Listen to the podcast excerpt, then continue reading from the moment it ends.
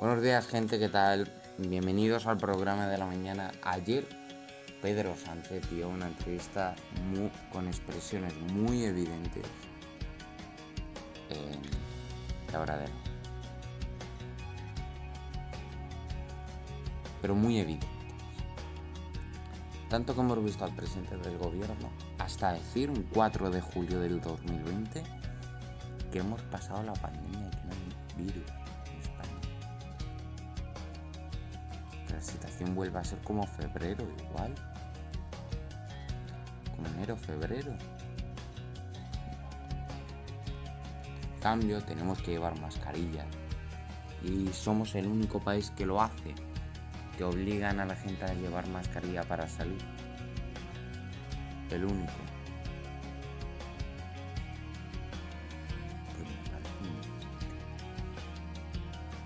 aunque la mascarilla estaría mejor obligatoria si se guarda la distancia de seguridad, si no se guarda la distancia de seguridad. Va, pero en eso no me voy a centrar. Nos vamos con los titulares. Cataluña registra un leve repunte de casos y 8 fallecidos más por COVID. La comunidad ha detectado 1.126 nuevos positivos mediante test, el 50% son asintomáticos. La presión hospitalaria extiende hasta los 719 pacientes ingresados y el riesgo de rebrote baja a 161. La solución Miguel Lagrosa de los negacionistas deja 26 intoxicados por MMS. El conocido como suplemento mineral milagroso, un falso remedio que se promociona en internet para curar diversas enfermedades, ha provocado 26 casos de intoxicación.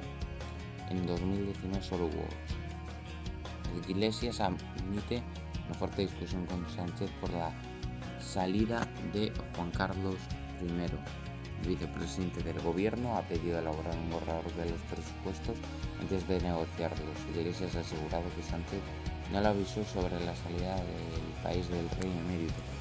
Tuvieron una discusión muy fuerte, pero luego el presidente se ocultó. Villarejo, me llamo Cospejo y joder, no delates a nadie, dice os busco la ruina. La secretaria general del PP pidió al excomisario en 2012 que no delatase a nadie ante lo que el policía amenazaba a Mariano Rajoy. Tenemos todas las grabaciones entre Bárcenas y el puto Rajoy, extremo de Rajoy ya no grabación. El mayor experto chino asegura que su país ha derrotado al coronavirus. El doctor Zhong Nashan, experto en la medicina respiratoria, asegura que la COVID nos cogió por sorpresa, pero derrotamos este virus. Aunque añade, una victoria completa requiere de un esfuerzo continuo. Lo han gestionado mejor que nosotros. Coordinadores de COVID en los colegios se quedan de causa absoluto. Larisa Cero, responsable de COVID en el Instituto Segoviano, y es María Zambrano, esta gente. es el caso absoluto, no sabemos absolutamente nada. Los docentes se quejan de tener que asumir funciones ajenas a sus cargos de moral invierno. Las hospitalizaciones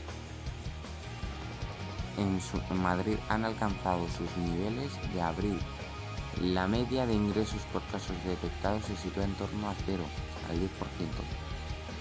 Y en el fin de semana se ha incrementado la presión hospitalaria hasta el 18%. Algunos hospitales como Infanta Leonor de Vallecas superan el 50% al borde del colapso sanitario.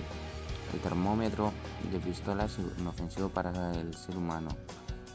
Pablo eh, Guía de la Sociedad Española de Neurología explica que solo mide las radiaciones infrarrojas que varían de acuerdo al calor corporal. Alberto Nájera, profesor de radiología, subraya que su láser solo sirve para apuntar y no es dañino.